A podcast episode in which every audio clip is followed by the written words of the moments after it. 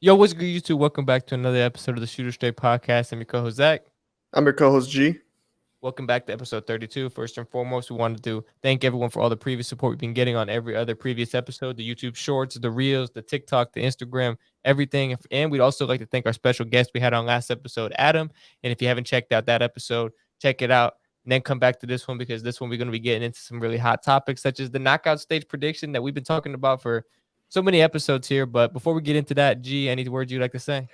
No, absolutely. We appreciate everything, man. And you know, we want your guys' engagement. We got all the tags to all our social medias in the description below. Just go down there, find us anywhere, DM us, anything, comment all our things. We want to hear from you guys. We want to have that engagement, and we got want to hear back from y'all.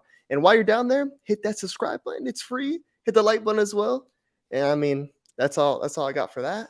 Yeah, we're at 355 subscribers right now. We appreciate the continued support we've been getting on that front. And you know, we're currently on the road to 1,000. So hit that subscribe button, like G said, because why not? It's free, helps us out. Free, come on, come on. You know what I mean? Like there ain't no reason not to. You know, especially if you like some of these takes that we're going to be giving out today, and and you know some of these uh, predictions we're going to be giving. But without further ado, let's go ahead and get into that. Let's get uh, right into it. You know, obviously the World Cup is, is it's been in full swing, but now we are entering the meat and potatoes but the group stage is officially over. And, you know, for what it was, it was a great group stage, I would say. You know, before we get into some of our flops and surprises and, you know, big players that have surprised us, overall, I would just like to say that I think this was a, a fabulous group stage. It was a, a, World Cup so far that you can't really predict. You know, there's been upsets everywhere and uh, some breakout players and breakout managers and some players that have really put themselves on the map, you know. And, G, before we get into uh, what we think about the group stage, you know, any, any words you, you would like to say about it? Yeah, uh, I think uh, with all with what's happening in football, it's been really hard to kind of predict like where things are going to go, just because uh, a lot of the favorites are not playing like favorites, like teams that have pedigree in this in this competition. You don't see that really, you know. Other the entire world is starting to catch up, and it's really noticeable. And you know, like these guys, because you have to think about some of these teams that we've never really fancied against, you know, maybe the upper echelon they've been playing in the same country in the same leagues t- t- forever. So they kind of have a more of a chemistry than some of the other like uh big teams, as in you know we're gonna get into it like Germany and such, who have you know spectacular players, but not every single one. They're kind of spread out everywhere, so it could be a little difficult to translate that chemistry. But you know, I think I think it was a great group stage. I mean, a couple a couple nil nils, but that, that's happened in every single every single competition. But I think it's been good fun, and you know, I'm I'm really excited for the round of 16. Yeah, I mean, I, I, who isn't? You know, well, unless your team, unless your team was knocked out, you know, unless you're Italy or some shit, you know. Yeah, then you've already didn't make it at all. But you know, for the most part, I think I can agree with what you were saying. You know, maybe there was a a little bit too many uh, nil nils, you know, for the you know the average viewer. But yeah, some of, these, some of the nil nils were pretty entertaining. At the same time, it was just I think we've been seeing solid defense, and I think the fact that this World Cup was played or is being played in the in the winter compared to the summer in the middle of the season, I think that it's having an effect. I don't really know exactly what that effect is per se, if it in a good or bad way, because this is the it's there's no sample size for this. This is the first time it's ever happened. Yeah.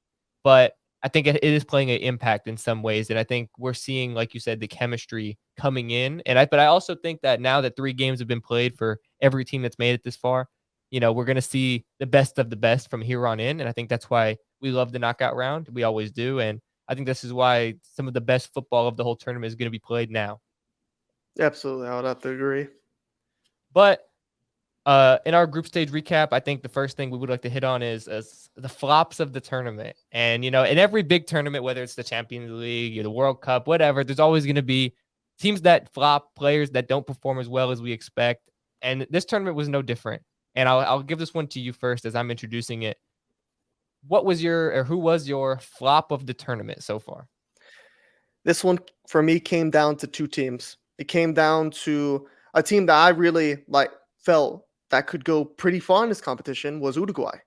I mean, they really shocked me to, even today because I I expected them to possibly even win the group. Even before on here, I said I was dicey about choosing Portugal to go first, even though they ended up doing it. I, always thought Uruguay is a tough nosed team. They play well, good defense, and they always seem to be somewhat, uh, you know, good on good in attacking. But this tournament, they've been dreadful. It took them three games to score one goal, and you know, but um, the other team that edged them out was for me Germany. Germany have been just an absolute shambles. It's it's a disaster what's going on in Germany right now in regards to foot in the football. Like two back-to-back World Cups where they they haven't made out of the group. It's after, you know, coming off a World Cup win. It's I it's head scratching. I don't quite understand what's going on. I think they're they're right now a bit in a transition stage. They still have a lot of aging players and they have a lot of young players because you read off the roster, they have a very very good roster. I mean, looking into it going before into the World Cup, you know, the betting odds got released and I saw them way low and I was like, you know, if I was a betting man, this this might be a, a little a little bit of a sleeper team. But after this, I was like, oh my god, I don't I don't get how because you, you see players like uh, Joshua Kimmich, you see uh, uh, Goretzka, you still have Manuel Neuer. I mean, you have Leroy Sané, you have Serge Gnabry. These are great players, and I don't understand what's really not clicking exactly because I mean, when I I think Joshua Kimmich is one of the best midfielders in the world, and he's just kind of been he hasn't been there. He, I, I I couldn't notice him playing at all, and his entire team has just looked uncharacteristic uncharacteristics of the Germany teams that we've known before. So to me, with going out of the group stage of the last World Cup and then going out again in this one, they they easily are the biggest disappointments of this entire World Cup because you know I fancy them to at least make it out the at least make the group, but I mean the, there's only so far your pedigree can take you in. I mean, it's shown in their group. Hundred percent. You know, obviously, uh, I have Germany on my list of flops as well. I, I figured that uh, you know between between one uh, both of us, you know, we were gonna get Germany out of here. But uh, another team I would like to, you know, and you also pointed out Uruguay, who also were on my list of flops. You know, they have, uh, and I was with you coming into the tournament. I expected Uruguay to finish second in the group just as you did, but I thought, you know, just like you did, that they were going to be able to contend for first place potentially. I thought it was going to come down to that Uruguay versus Portugal match. Whoever got a result there was going to win the group. And I thought it was going to be very dicey, very close. But in all three games, uh, you know, Uruguay they just didn't prove they couldn't they couldn't score realistically. They, uh, I mean, they, what the biggest problem they couldn't score. They, they they and it's not even just that they they were they just were they didn't have control of games. You know, and you would think with some of these you know world class players that they have, you know, they still have Darwin Nunez, you know, as a striker and they and he was a, projected to have a big tournament. And God, I mean, I, I, think in this in total tournament he had, he only had five shots uh, in, in, in the entire no tournament. Goals. No, no goals. goals. I mean, um, Uruguay's main problem came down to their best player being Fede Valverde.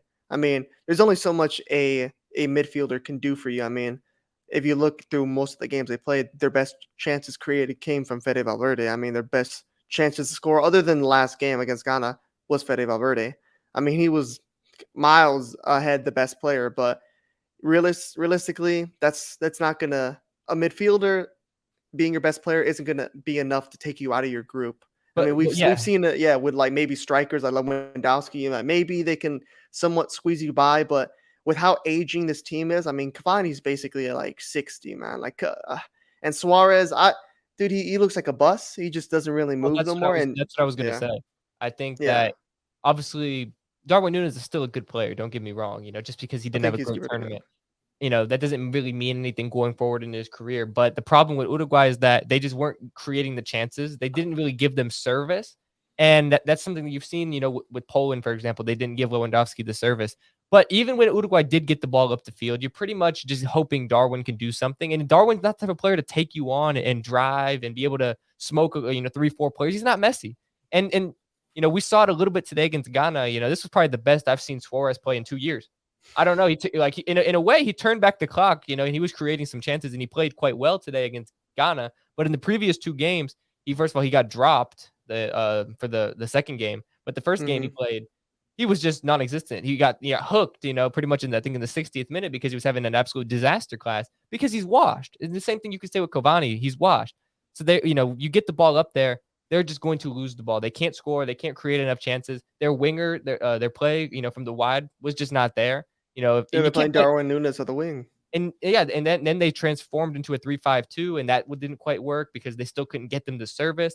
And ultimately, the only competent winger that they had probably was Fede Valverde, but he but they can't play him on the wing because they need him in the center. playing midfield. Yeah, he's And so you can't play Fede Valverde everywhere. He can't play wing, defense, striker. You're like asking this guy to do it all, and he just Mhm. can't do that. He's not that. You know, no one can do that. Not even Messi. No one could do- yeah, Ronaldo. no Nobody can do what Uruguay was asking Fede Valverde to do, and that ultimately led to their demise. They just didn't have the quality, and then ultimately, you know, their defense was supposed to be the the, the main part of this team, but they just couldn't stop them enough. You know, obviously, when you can't score at all, you pretty much have to be flawless. And there were just a few mistakes here and there that ultimately led to their demise. But also, you know, so that's why obviously Uruguay they flopped, Mhm. and it just I thought that they were going to be, you know, going into the round of 16 playing Brazil right now, and they would have been been giving Brazil a run for their money. But obviously, Yeah, I, th- I thought so as well. Yeah, But uh, obviously that just was not the case.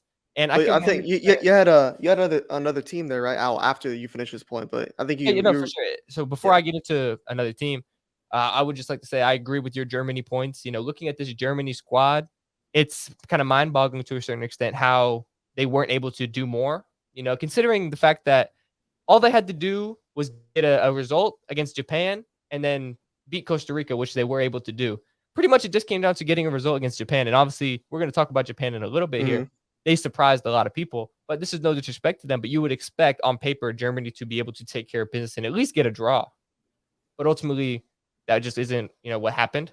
You know, they were able to get the draw against Spain. You know, which is probably what you wouldn't have expected. hmm But you you expect them to be able to get a better result against Japan, and if they were able to do that, they would have been going through right now. Their problem, I think, you know, for me, was obviously they still have a solid midfield and they still have a very solid defense, even though it's not quite as strong as it has been in the past. Hmm The defense is still solid, but ultimately they just don't have that number nine right now. You know, Thomas Muller is great, but they're playing Thomas Muller as a, as a pure number nine. No, I, Yeah. yeah. Muller's about not- as old as Suarez. I mean, it's kind of the same there. thing as playing Suarez up front, man. But well, I, I, I mean, Muller he still contributes to Bayern Munich, so he's not quite at that Suarez level. I but think he's I think he's a bit washed. Nah, he's not washed. You know, Suarez, he's- Suarez is washed. washed. Muller contributes and, and he's still able to get assists and he can still contribute. But the problem is they're playing him as a lone number nine. And Thomas Muller, come on, at, at at this age, first of all, for Bayern he doesn't even play like that. He's he's more of an attacking midfielder.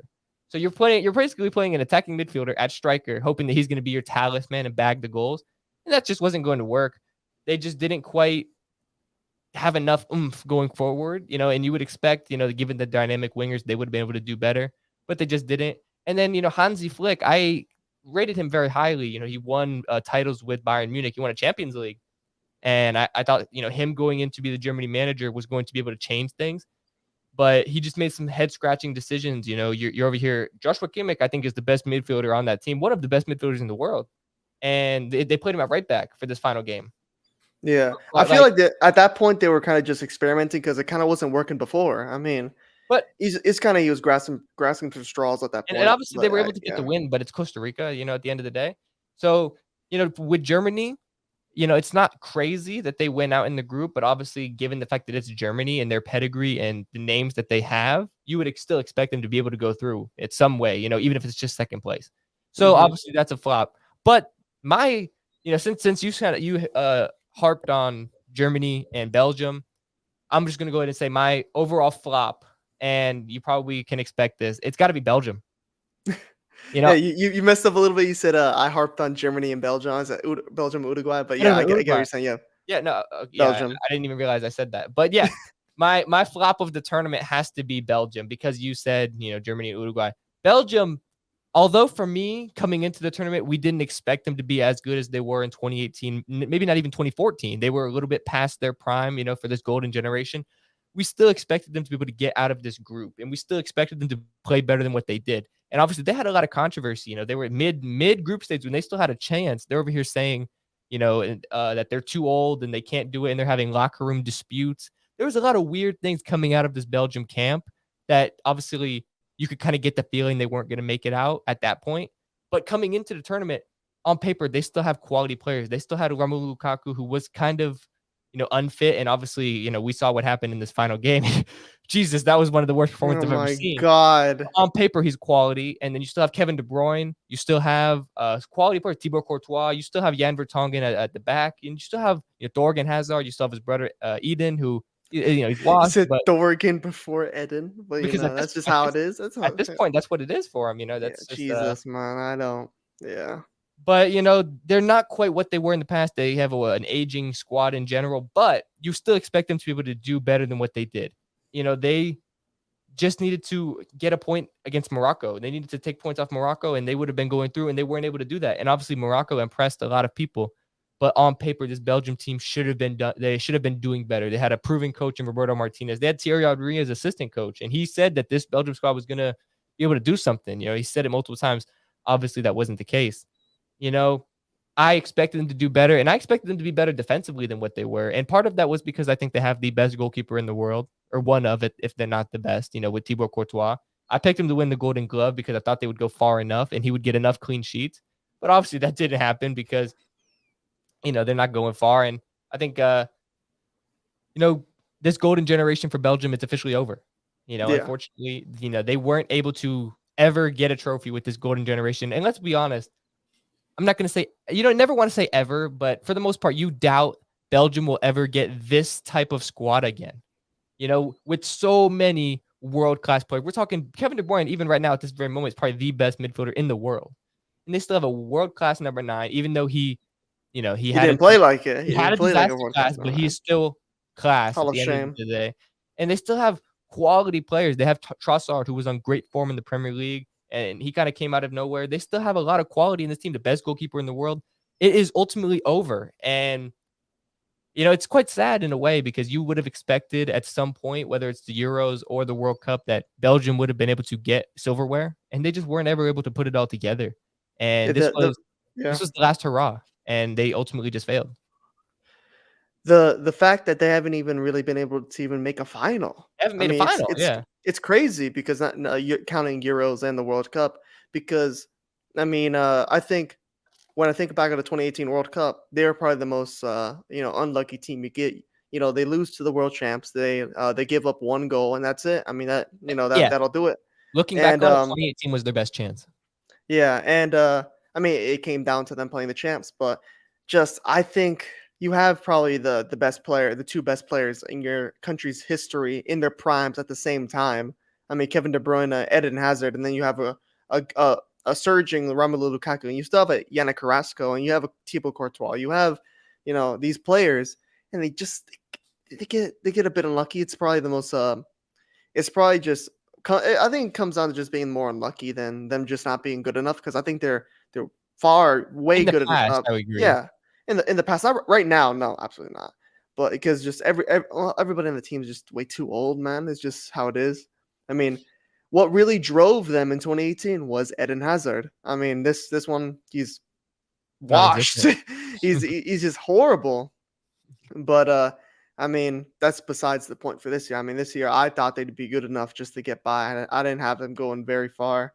No. You know, if think- yeah. if th- uh, they they could have, I mean, like it's one of those things where if things were clicking, yeah. I mean, uh, Romelu Lukaku, I, I mean, before this, I thought he's he's. I mean, on paper, he's a very good striker. I mean, he's very physical. You know, a, a real poacher, but can hold up the ball well. he wasn't poaching very much. You know, uh, he wasn't poaching much. He had four golden opportunities to poach, and he wasn't Yeah. able to score any of them. And, and it, it's one of those things. The chances kept getting progressively worse. You know, it was Yeah. like it was like like he missed one, and you were like, okay, and then he got Well, a better. uh, I thought he would get the next one. You He know? got an even better chance, and then he missed, and then he got somehow an even better chance, and he missed, and then to top it all off, he had one literally where it was it was harder to miss than score, and he somehow missed. You know, yeah. it, it was just unbelievable to see that. And uh, I mean, Kevin De Bruyne had a poor tournament as well. He didn't and play. that's what I was gonna say, To, he his, did. to his standard. I mean, Kevin De Bruyne right now Is the is best in the world. he- he's he's a top five player in the world. best, best midfielder in the world, I would say. Best midfielder. I, I would say he's a top five player. I mean, going to the Ballon d'Or, I think he finished top five. I mean, this this is the level of this guy. I mean, he's the best player in the Premier League right now, right? Yeah. But probably like competing with Er- Erling Haaland. I expected much more from Kevin De Bruyne, but you know, it's one of those things. It's hard to for a midfielder. If a mid, midfielder is your best player, it's hard to carry an entire team just because It You it know, is you- you you just it's possible, but like Luka you know, did for Croatia in 2018. But ev- but on that on that team, everybody was playing good. Lu- Luka Luka. Modric was playing well, but uh, you know, a- a- they, they as a unit, they were a more a that. compound unit. Yeah, know, I agree with that. And this uh, Belgium team, they they just weren't playing like that. You know, I- I mean, it's tough to do it without Eden Hazard being that engine on the wing and Lukaku playing like, you know, uh, playing abominable, man. He's like Hall of Shame, all time Hall of Shame. And uh, T- I mean, that's another thing. Like Thibaut Courtois is arguably their second best player. Look, you're not getting very far if your second best player is the goalkeeper, man. Like, Yeah. un- unless you're like your 2014 Germany. you- I mean, that when your entire team is so well rounded, your best player can be a goalkeeper. Because But- but, Neuer at that time was just different. Yeah, no, uh, Neuer, like, yeah, he was like finishing top five in the in Ballon Ballon d'Or. d'Or, yeah. But uh, like, it's just not going to get by, especially in this day and age and how how the game is. I mean, these teams are, you know, they're here to, they're here to play. They're not going to give you any respect just because oh, this is Belgium's, you know, uh, golden generation. They have Kevin De Bruyne, they have Hazard, they have Lukaku. They don't care, and they they pushed it to them, and they they couldn't they couldn't withstand it. I mean, it's unfortunate, but uh, that's that's football. That's the game. Yeah. And you, you know, looking back on it, you know, you would have uh you would have hoped that they would have been able to do more with this golden generation, but it's one of those things. It's you, you we have seen it in the past, you know, golden generations don't always result to trophies. You know, look at Yeah, England. like, like um like England's golden generation was uh, Steven Gerrard, and Lampard, we're- and we're John seeing- Terry. We're seeing a resurgence of an potentially a new golden generation and you know, are Is, they getting, gonna is it going to get wasted? You know, are they gonna yeah that that's the question you know we've talked about it before on the pod if if you've you know listened in you know last episode we talked about it the episode before we talked about it it's it's a rec- it's a recurring question that comes up you know is this golden generation of english talent going to go to waste And the question you know it might get answered here and it might not you know it's one of those things we're going to have to continue and wait and see england they play on sunday but you know let's not focus on england here my honorable mention you know you you kind of mentioned two teams my honorable mention for flop of the tournament has to be denmark they absolutely Ah. flopped in this tournament. They they finished bottom of the group. the why amount of people, amount of people that chose them as a dark horse is ridiculous. They're, they're, I- they're the dark horse to go I- home. I watched so many, uh, so many like uh, prediction videos leading into this World Cup, and everybody had something to say about this Denmark team. And to be fair, they're, you know, before this World Cup, they were a good side. I mean, they, they went uh, pretty far in the Euros without Christian Eriksen, and now they got Christian Eriksen back. You would think they would rally for him because of the way he went out. Exactly. but- and and in, in World Cup qualifying, they were unbeaten.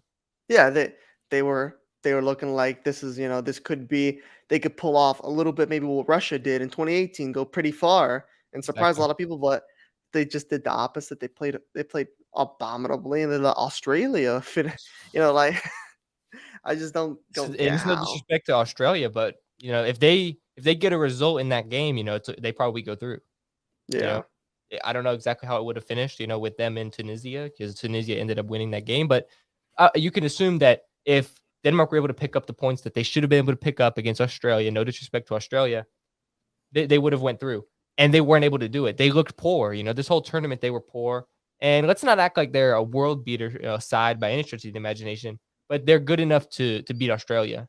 You know, given they still have they have Braithwaite up top, who is a decent striker. They got Eriksen, who's playing good for Manchester United, and then he was playing good coming into the tournament. They have a very solid defense with Christensen, and they have an underrated goalkeeper, very underrated goalkeeper in, in Kasper Schmeichel, who is Yeah. always able, he's he's always able to make great. He's always been very and- and solid, yeah. Keep you in games. You know, Kasper Schmeichel, he will pretty much do the fundamentals, and he will pull off some world class saves sometimes to save a team's ass. We've seen it, you know, countless times for Leicester City. We've seen it for Denmark, and there, look, they could have had Peter Schmeichel playing in goal, and he wouldn't have saved them. You know, they could have had his dad, yeah and they, they wouldn't could have have his saved dad come down from the They just- stands they just played poor and it's it's uh kind of shocking in a way because compared to the other teams you know like germany they kind of had a tough group you know and, and looking back on it belgium you know they, they had a, a tough group. They had uh, morocco's a solid side and they also had croatia in their group. Uruguay they had you know some other tough teams. This this group with with france and denmark australia and tunisia it's not the best, you know, group. You know, it's you would just have easily expected France and Denmark to be able to go through because Australia, they're not a, a world beating side. And, you know, same thing goes for Tunisia. They're not crazy either by any stretch of the imagination.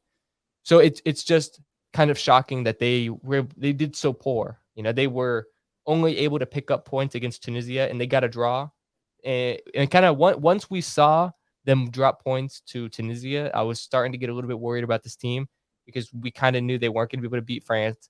And to be honest, they put up the best fight against France, which is probably the most ironic thing of this whole tournament yeah. because Yeah. they they had a chance to you know hold that draw against France at one one and you know potentially even win that game, and they put up a really good fight in that game. just to draw to Tunisia and lose to Australia. So it's it's a little bit of a head scratcher, but Denmark for sure one of the flops of the tournament. But you know, between Germany, Belgium, Uruguay, and, and Denmark, that that's that's all the flops, I think. Yeah. I would have to agree with, uh, with all that. I mean, we expected a lot more from those teams. You know, it's it's just we we can't. It's hard to tell in, in, in knockout games. You know. Yeah, well, it's the World Cup. You know, anything can happen. That's one of the beauties Yeah. of this particular World Cup. There's been a lot of upsets. We'll see if that Yeah. continues. But uh, you know, swi switching from uh, probably the biggest flaps to the biggest surprises of the tournament, you know, I I think there's there's a lot of teams that could get this, you know, the spot as who surprised the most. But I'll I'll I'll hand this one off to you first. Who surprised you the most in this World Cup so far, heading into the round of 16? Well, they're they're in the same group that we just talked about as one of my biggest flops. You know, I'm gonna have to go ahead and say that Morocco were one of my biggest surprises so far in this tournament. You know, Morocco coming into this tournament, you would have looked at their group that had Belgium, Canada, Croatia, and you would have said, okay, well, it's it's probably going to be difficult for Morocco to make it out of this group. You know, Croatia, they were the the runners up in 2018. Belgium, they were on the back end of their golden generation, but they still have world class players. And Canada, they finished first in CONCACAF, you know, coming into the World Cup. You would have expected them to do better than what they did. But given all of that, Morocco came into this tournament and they were able to top this group, you know, and, and that's miraculous, you know, to say Morocco, they were able to get a nil-nil draw against Croatia, beat Belgium 2-0, and then get a 2-1 win against Canada. And that finishes them on seven points top of the group.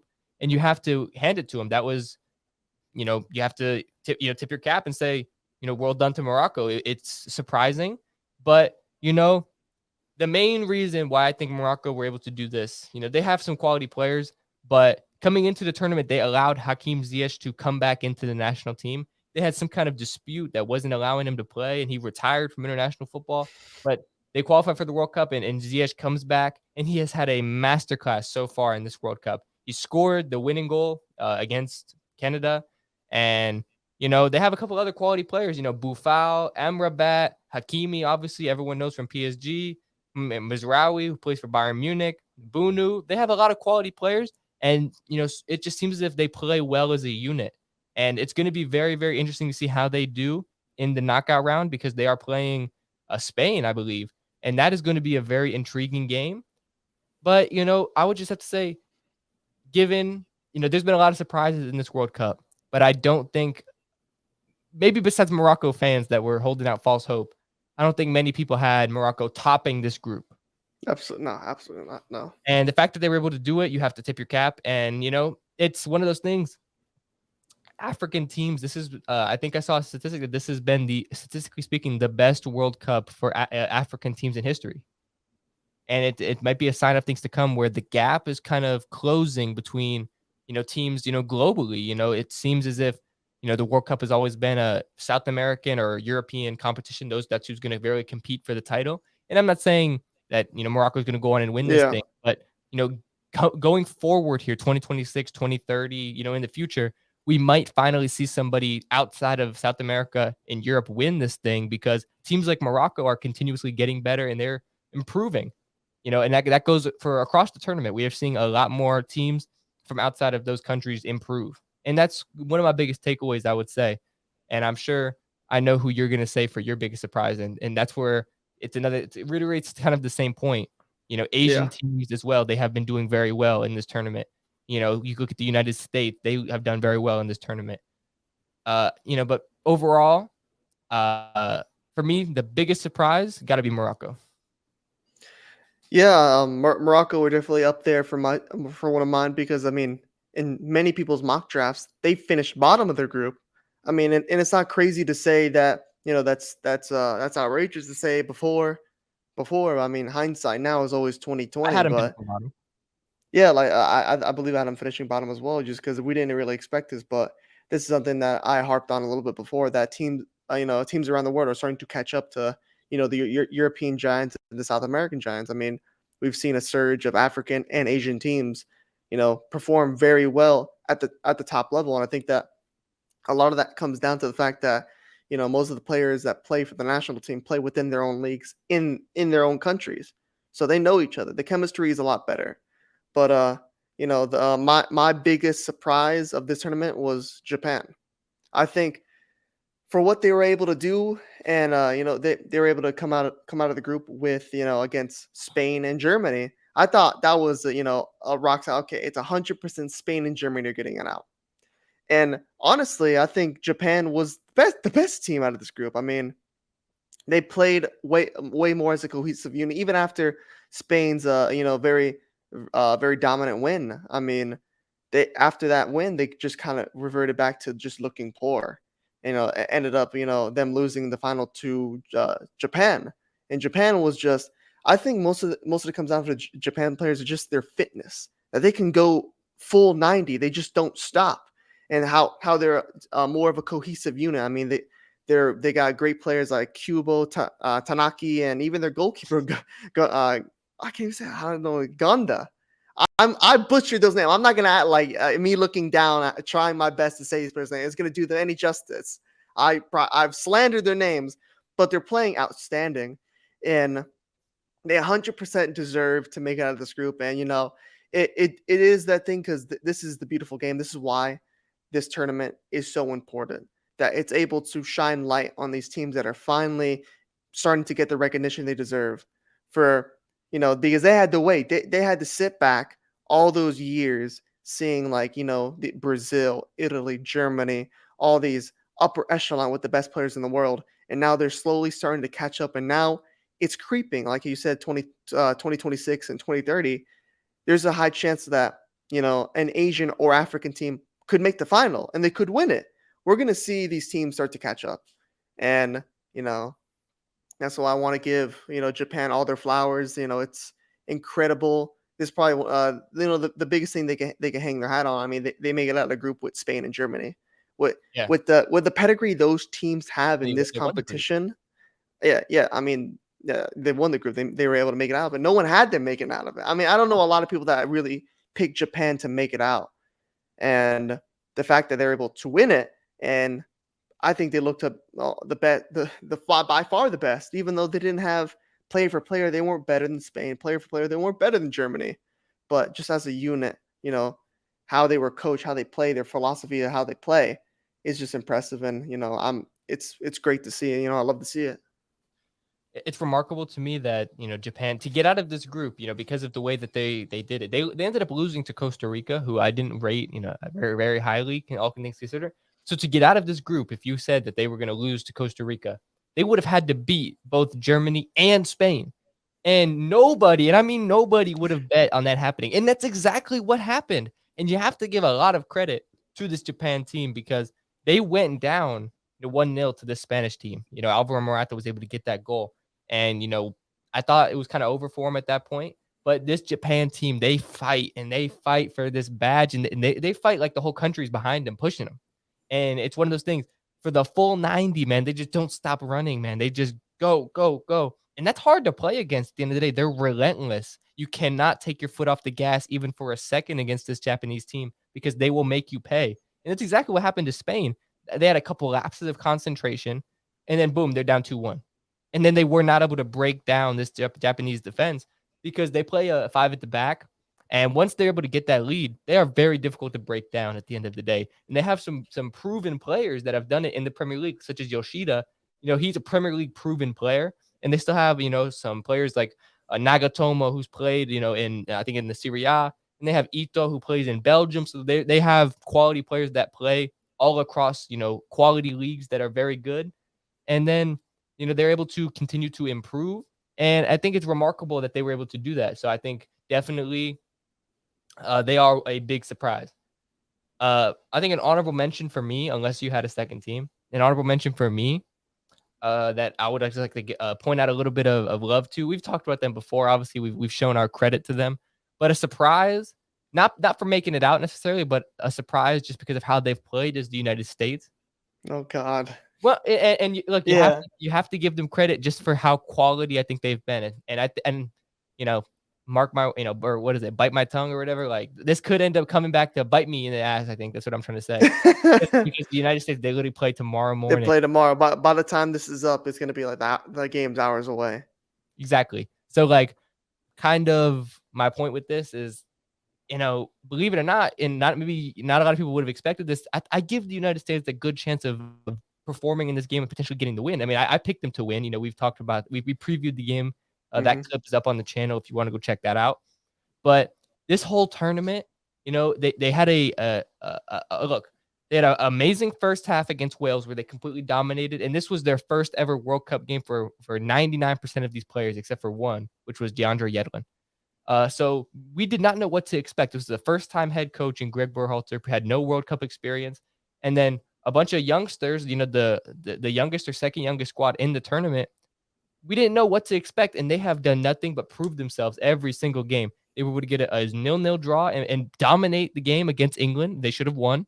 And then in a winner take all game against Iran, they were able to get that goal and then show the quality to not allow them, uh, Iran, to get that goal to send them through. You know, they were able to lock it down on the back end, you know, with the defense. And that's where this team has been so good. They have not allowed a goal in open play this whole tournament. They're the only team in the whole World Cup to have not allowed a goal in open play so far and that's a remarkable stat. You know, the only goal they've conceded was the penalty to the penalty. Uh, Wales, and that was a just a bad foul to give. It was one lapse of concentration by Walker Zimmerman was the only goal they've conceded, and it was a pen. So this United States team has, has proven now that they are very difficult to beat and and break down defensively. And that's also not only because of their defense, which has been good, but their midfield trio. And I harp on them. I think every episode, this midfield trio of Yunus Musah, Weston McKennie, and Tyler Adams is so, so good and so, so young. They are going to be beasts for years to come, you know, whether it's for club and also for country. They are going to do amazing things. I would be very, very shocked if Tyler Adams did not get a big money move to a bigger club than Leeds United. And also Yunus Musah, I would be very shocked if he wasn't getting looked at from very much so bigger clubs and where he's at now because of how good they've been playing in this World Cup. And you just have to kind of tip your cap because we knew they were good, but we didn't know how they were going to be able to perform on the world stage. And they've done nothing but prove themselves to everybody. And even if they are, if they do lose to a very good Dutch side tomorrow, you know, they've proven to me and I think to a lot of the world that the United States has finally got something going here with the national team. And they might not win the World Cup next the next time, or they might not, you know, they might not do anything like that. But I think they're finally proving themselves as, as a side that you can't just push them over and say, "Oh, it's the United States."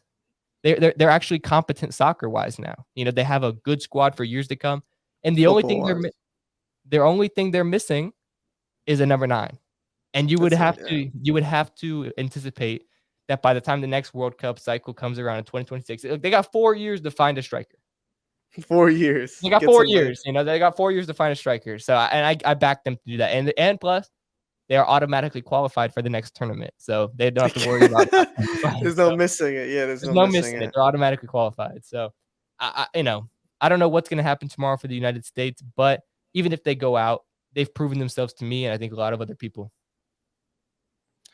Yeah, I I mean, I, I had them uh, up there as well. I mean, they they've played very well, like you said. They haven't conceded go, conceded a goal in open play. No other team has done that, and um, I think they've they've definitely impressed. I mean, coming off uh missing the World Cup last year, you know, a lot of people didn't really expect much from the United States, but now they they have a real 50-50 chance to get by to get through against Netherlands. I I have them winning. I have them uh, winning going through on pens. Yeah, me too. But, you know, I think they've definitely surprised a lot of people and you know, perhaps they had to do something, you know, to give North America a bit of a push since, you know, North American teams didn't do very well. I mean, yeah, you know, two two of them didn't make out of the groups, and you know, United States was the only one to survive. You know. Yeah. But uh, and, and I for, totally forgot about Mexico, but they could have yeah. probably they probably could have been in flops as well. But I don't know. I I, I, I mean, yeah, I the, I expected them to maybe get second in the group. You didn't expect you, them to get out of the group yeah, at all. I remember, yeah, I didn't expect it. Yeah. So it was, it was uh, a tough group. Yeah, it's a tough group. So you know, it, it, was remarkable to me because uh, Tata Martino got sacked instantly after the game. Instantly, yeah, no, I deservingly. I mean, the yeah, the, he, the football he had them playing out there was abominable. I mean, it's yeah. it's absolutely dreadful. I, I, to be honest, I saw some Mexican fans saying, "Kick him off the plane, leave him in Qatar."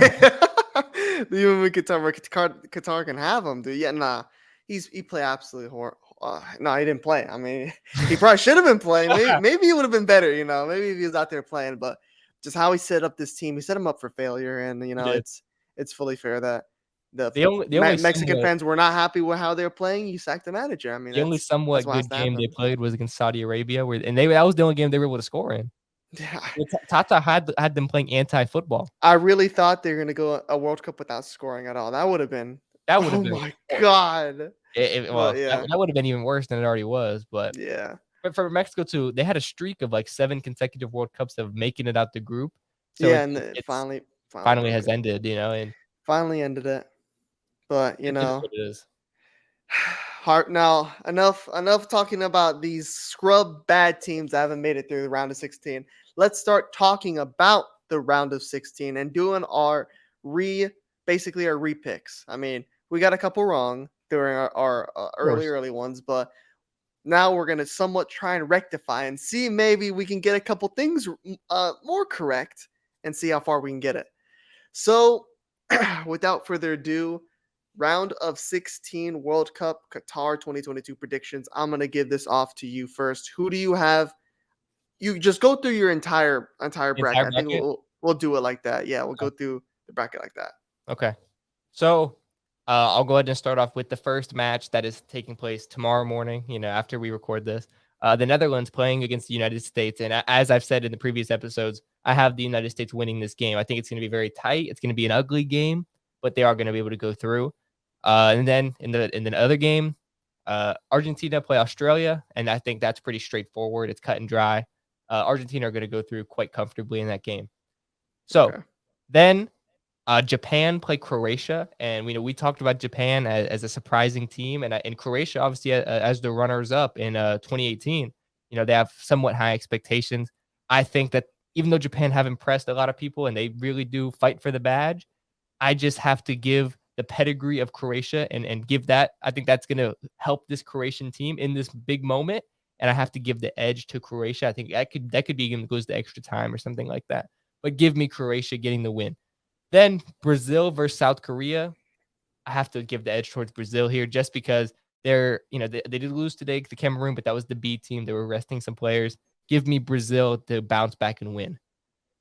Then England plays Senegal. This is going on to the other side of the bracket. England plays Senegal. Uh, Mhm. England, you know, as we talked about, uh, I think England are going to revert back to a, a bad lineup, in my opinion, you know, with Mason Mount in it, but they are still able to find a way to get a win. Then France Yeah. play Poland. We talked about this one as well. France are going to absolutely dominate this game, in my opinion. It's not really going to be close. It's another cut and dry game. Give me France. And then I think this might be one of, if not the matchup of the round of 16, Morocco versus Spain. Morocco have very much so impressed. And Spain, even though they did finish second in the group to Japan, they were still impressive, you know, in many ways. Give me Morocco to move on to the quarterfinals in this game. Spain get bounced out in the round of 16. I I've been very impressed by Morocco. You know, they were my most impressive team of the group stage. So then the final matchup of my round of 16, Portugal and Switzerland. I have to back Portugal here. I think Switzerland, you know, they're a good team, but Portugal have been looking dangerous for me. You know, they're looking very, very good. And it's not just because of Cristiano Ronaldo, which has, like it's been in the past, they have a very well balanced team and they have some super subs such as Rafael Leao, who are great players, obviously. So then moving Yeah. on to the quarterfinals, USA would be playing Argentina in this prediction. And look, I love the United States, but I think this is where it ends. the dream has to die. This one's that that would be a really weird game for you, just because I mean it, it's it's uh United States. I mean the the home the home versus uh, the the the team you've picked to win it all. So it's kind of like Yeah, oh shit. it would be tough. yeah, but I have to back Argentina to get the win against the United States. And to be honest, you know, I'm just going to put this out there. Even if the Netherlands do get past the United States, I would have Argentina beating the Netherlands as well. I just wanted to say that. But I still think the United States are going through.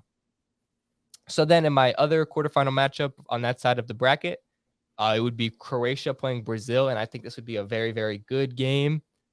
Uh, it's it would be very close. You know, Croatia are a very good side. They don't quite have that one. You know, they have Luka Modric, but they don't have the the the, the superstars of Brazil. But they're a well balanced, cohesive unit. But I have to back Brazil. I think that they are just too much to handle for this Croatian team if it comes down to it. So give me Brazil to go through. And then what a game this would be. The matchup of the quarterfinals. I pray to God that it does happen. England versus France. This would Oh, be an amazing game. Well, on paper it would be an amazing game, but knowing Gareth Southgate, it might be a, a, a my, my eyes, my eyeballs might be you know, turned to fire watching it. You know, you don't want to watch it, but I'm gonna have to back France to to kick out England of the tournament. It would be disappointing for England to go out in the quarterfinals, to be honest. But this France team is looking impressive. You know, they they have not really missed a beat. You know, without Kanté, without Benzema, without Pogba, they have you know continued to look like a well-oiled machine that might go on and win it all. You know, so that give me France and then Portugal versus Morocco. This would be a another very good game, but I think the the Morocco dream ends at this point. You know, the quarterfinals would be a great achievement for them. I think this Portugal team, like I previously mentioned, they are just looking very very strong, and I think that they're going to make the semifinals. So, moving forward, my sem- my semifinals. It is the same semifinals that I picked Yeah, uh, in my uh pre-tournament predictions. It all kind of works out the same way.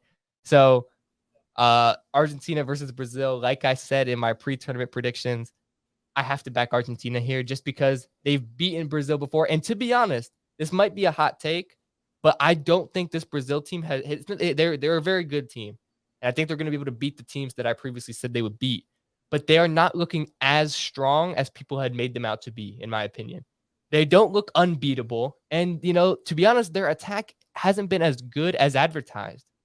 You know, they haven't been blowing teams away by any stretch of the imagination, you know, and their depth, their depth got him a loss against Cameroon. So let's not act like their depth is crazy good.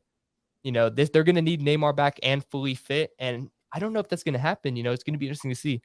But so if this matchup happens, I back Argentina because I think that they have the confidence and they have a very strong defense to be able to hold Brazil. So Argentina make the final. And then on the other side of the bracket, a rematch of Euro 2016, France and Portugal. This this is 50-50. It, it's a toss up. You know, I, coming into the tournament, I wasn't uh, as high on France as I am now. And that's why I picked Portugal to get the win. But I am also higher now on Portugal than I was coming into the tournament because I think that they are looking like a well-oiled, cohesive unit. So give me Portugal to make the final, just like I pr- uh, predicted in the pre in the pre-match uh, pre-tournament predictions. Portugal knock off France, and then we get the final. Not it, this, to be honest, that's the best way to describe it. It's the final. It's it's the best final of all time. It is the final that would make the world stop. The world would stop spinning for this final. You know, I think the aliens might come down to watch this game. That's how big it would be. And Argentina playing Portugal in the final and Messi versus Ronaldo. The storylines are endless. This is something that I think everyone has dreamed of, you know. Any any football fan has went to sleep and dreamed of this match happening. And I think it's going to happen. Argentina versus Portugal. Give me Argentina to get the win. Messi wins his first and only World Cup over Cristiano Ronaldo. I just think this Argentina team is the team of destiny.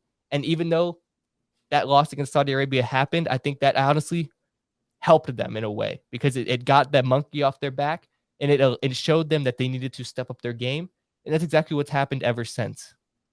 And then the third place game, France versus Brazil. I would back Brazil to win that just because, you know, it's Brazil. And, you know, I think France would be disappointed to be knocked out, you know, because they expect uh, to go back to back. And I, I, just, I think Brazil would yeah, I mean, I think the good picks. I think my mine differ a little bit, but you know, Mm. I mean, I- they was- I was- differ just just a little bit. You I'm, know. I'm, int- I'm intrigued to hear your picks. All right, so let's let's go right into it. First game off the rip, Netherlands United States. I got the United States going through on penalties. You know, I think it's gonna be a close game. It's gonna be an ugly game, but United States gonna get it done. Argentina versus Australia. Already had this one as a bit of a wash. Argentina winning 3 0. I don't think Australia have anything to deal with uh, the attacking force of Argentina. So give me Argentina. Japan versus Cro- Croatia. Give me Japan. I will take Japan over Croatia right now. Look, Croatia have not been that same team that we've seen. They've they've looked lackluster and they look they look like they're aging. They're playing like an aging team. That's not what you want. you- What, what you want going against this Japan team. They're playing with the absolute most energy. Like I said, their car, their uh, their fitness is unlike any other team right now, and I think they're just going to outlast Croatia, and they're going to uh, sneak a sneak a goal right at the death. I, th- I see them scoring a winner around the 80th minute. So give me Japón Who is Japón? advancing. Japón is the old way, the Spanish way of saying Japan. Well, that's kind of like look. That I remember that's a video. What they before it's called Japón. That's how it's supposed to be called Japón Okay. because the J is like a H. In Spanish, we call it Japón. Okay. That's my boys. But um, next round, Brazil versus South Korea. This one I think is gonna be a pretty close game, more than people you know gi- give it to be fair, because Brazil have that. not Brazil have not looked like how we thought. You know, they're they're they're lacking a real number nine. I I don't think Richarlison, Richarlison is that guy. I just don't think he is. And even when Neymar, even when Neymar has played, they just haven't looked as dominant. I know he played one game against Serbia, but they just seem just to foul him and get him off the ball. And Vinny hasn't looked spectacular, and this team has just kind of been just kind of kind of been mid. I mean, hasn't really been the Brazil that we expected, but I do have them still going through. I mean, they should have the the quality to get past South Korea. So then switching to the other side of the bracket, England versus Senegal. God, England's gonna go back to playing their absolute uh, dreadful football, but I mean they, they could they could play horrible. I think they're still gonna I think they're still gonna get by. They're gonna uh, probably win this game. I think one 0 is gonna be a pretty pretty lackluster game, but I have England going through. Next one, France Poland. It's a bit it's a bit of a wash as well. I mean, Pol- uh, Poland uh, if they win, it'll probably be the biggest upset in uh, you know probably one of the biggest upsets in uh, World Cup history and football history. But Yeah, I agree. I got I got France thrashing them. I mean, Poland can't create a chance to save their lives. Morocco and Spain. I had Morocco as well. I think the dream lives on. Spain have just looked poor. I mean, af- after their first, you know, dominant win, they just they're they're having the same, you know, problems as most other teams in the competition, lacking a true number nine. Morata, you know, he's uh he's just not the same as he was. I mean, I I liked uh, Alvaro Morata like maybe three three years ago, like as as a starting striker, but he just doesn't have what this team needs, and it, this team's lacking wingers as well. It's it's a young team, but uh, I, I think they just don't have the the backbone to to really get far in this competition. I think Morocco has everything going for them right now, so I would I would pick Morocco to beat Spain and advancing. Next one, Portugal in Switzerland. Portugal has been outstanding so far. I mean, uh, other than the the loss they had, I mean, they're they had like five changes through a lineup, so I don't really. I take take much in, into that game, but I think they get by this game quite easily. I think they they're gonna have just uh, too much firepower for Switzerland, so I got them going through. So now switching to the other side, United States versus Argentina. Argentina are winning. I mean, uh, the the United States dream is over, but I mean that's a win. I mean, they could put they could put in the newspapers, uh, United States a win. They make the quarterfinals, so you know even uh, losing to Argentina, that's a win. But um, then going on to Japan and Brazil, I think that you know Japan could do it. You know, I you know Japan could do it. I I think that's gonna also be a very close game. That's a game we could probably see go to extra time, but I'm gonna have to give it to Brazil. I mean, I I I would hope they'd be able to get by Japan, but you know, with how Brazil have been playing a bit lackluster and, and just how how well Japan's been playing, it wouldn't be completely out of the realm that I would not, you know, be completely surprised if they get through. If I were to give it a percentage split, I give Japan a good 35 to 40% chance of getting by. I, Pretty I give them a good shot. And switching to the other side of the bracket, England versus France. Oh God, I have to watch this game. You know, I already know. I can I can pre- predict right now. Gareth Southgate's gonna play five in the back. It's, he's he's he's gonna bring it back. There's no doubt in my mind he's gonna bring it back. He's gonna he's gonna shit his jocks when he has to play this France team. He's gonna be like, we just have to throw everybody behind the ball. I can guess their I can guess their lineup. They're gonna move Kyle Walker back at center back. They're gonna have you know probably um, Stones, Maguire, and Kyle Walker as the center backs, and they're gonna put Trippier, and they're gonna uh, then have who they, who they been playing? Luke Shaw at the back, and then they're gonna you know have just the most park the bus garbage style and probably lose on penalties. They're probably gonna they're probably gonna get to where Southgate's wants. Southgate's probably gonna want like a very close game, maybe taking the penalties, and they're gonna lose on penalties. So I got France advancing to the semifinals.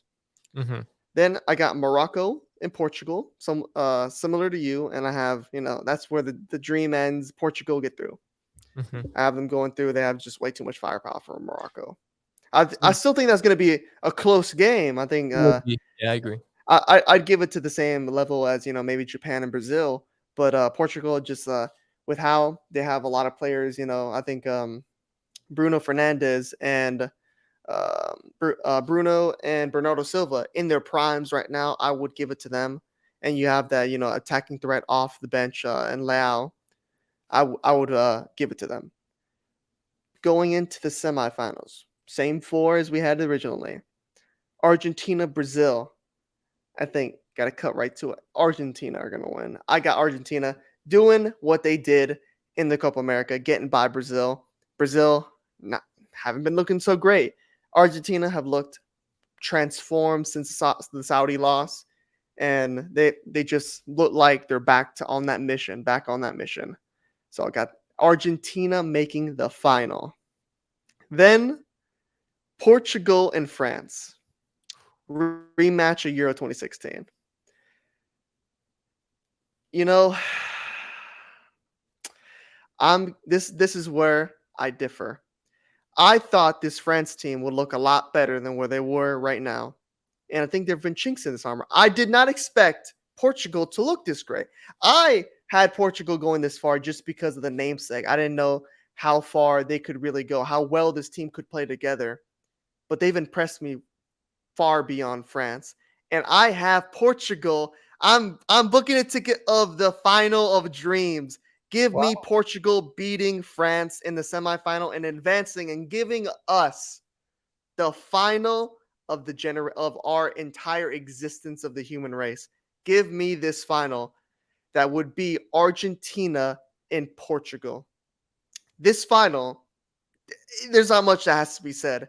It would be the greatest final in the history of sports.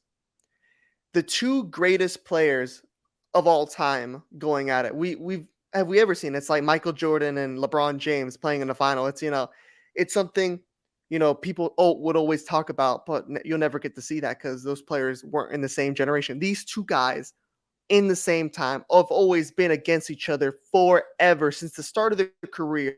It's always been Ronaldo versus the now they would play in the final of the world stage for their countries where it means the most. It's bigger than if they played, you know, Real Madrid versus Barcelona in the Champions League final because this is for their country. This is where they were born. This is where they grew up. The storylines of this final would be legendary. They would have it would be biblical. They would have to write it in books to teach this in schools of how big this game would be. And who would win that final? I would have to still give it to Argentina. I have Lionel Messi finally getting that World Cup, and it would be over his greatest, you know, not his greatest enemy, but his greatest rival, Cristiano Ronaldo. It'd be heartbreaking for Ronaldo, but you know, like how I have him, Messi's the greatest player of all time. This is what is written for him. This is his story. He's the main character. Ronaldo is absolutely great, world class, second greatest player ever. But you were born in the same generation as Lionel Messi, so it's unfortunate, but you know it's gonna it's gonna come down to that Messi winning, and you know third third place I got Brazil France. That kind of that doesn't matter. I think France, uh, not France, Brazil's probably gonna win that because I mean who no one really plays that game very very seriously, but Brazil probably gonna take that. I mean realistically. So we ended up having the same final four that we did in our pre-tournament prediction, but you went back on what you originally predicted. You know, you I remember you did say in the first time that France would get past Portugal, but this time you you switched it up and said that Portugal would get by. I And think I at the agree with you, time, at, at, at the time we said that, I expected Benzema would be playing, so that that did play into. I think uh, when when it comes down to you know the semifinals of a World Cup, it would it would help to have the best player in the world, in my opinion, on the team, and he just sadly, unfortunately, can't be there. So I think Yeah. that kind of sways it in Portugal's favor. And, and Portugal have been playing better than I thought they would be. I mean, Bruno has uh, uh, I mean, his club form hasn't been very good, but Bruno looks brilliant. I mean, he has two goals, two assists, and he's looked like the best player in the tournament so far. I mean, competing with Mbappe as one of those guys who's just changing the game. And um, Bernardo Silva has been playing very well. Joao Felix has been playing good, and you know, Leao ha- having a goal hasn't played very much, but he's shown that when he when he gets subbed on, he can he can change the game. He he plays very well. And this Portugal team, Cristiano Ronaldo hasn't been what he I I think if Ronaldo had this team maybe like, you know, the last World Cup, they, they that would have been like nightmare inducing, but you Yeah. know, Ronaldo hasn't looked the exact same that he's always looked. I mean, he's aging. I mean, there's only so much he can do, but he'll he'll be just enough, good enough to get them to the final, I think. Yeah. Well, I think that is uh unless you have anything else to say about the, uh, you know the predictions or any of these teams in particular, I think it's the perfect segue to get into a, a, pr- a preview of the round of 16 game for Portugal. No, uh yeah, let's get into it. So obviously Portugal, uh, like we just said in our uh, full predictions. Uh, if anyone's watching the clip, you know, check out our full predictions video. I'm gonna link it up. You know, you know, you can click on it. It's like right up here or something. But Some some Portugal, Portugal, they are playing Switzerland, and obviously, uh, I think it's going to be a, a very interesting match. You know, it's not a pushover by any stretch of the imagination. Switzerland, they were able to just beat pretty much, I think, their their arch rivals, Serbia, three two, and that game was absolutely breathtaking to watch. Maybe one of the best games of the whole group stage. Uh, so I'll go ahead and pass this one off to you first. What do you expect for this game, given you know you did pick Portugal to obviously advance? So what do you expect for this game for Portugal? I think uh I think it's gonna be a bit of a close game. I don't I don't have it being as close of a game as like maybe like South Korea and Brazil, but uh Switzerland is no like team just to completely look over just because really every team that's made it this far has to be respected to Mhm. where they made. Switzerland are have always been somewhat of a very solid sign. They've always a solid side, and I think um they're gonna they're gonna push uh, Portugal in in, uh, in some areas of, of the pitch, but I think it just comes down to the firepower and the creativeness of this of this Portugal team. And you know, Bruno's been playing out of his mind.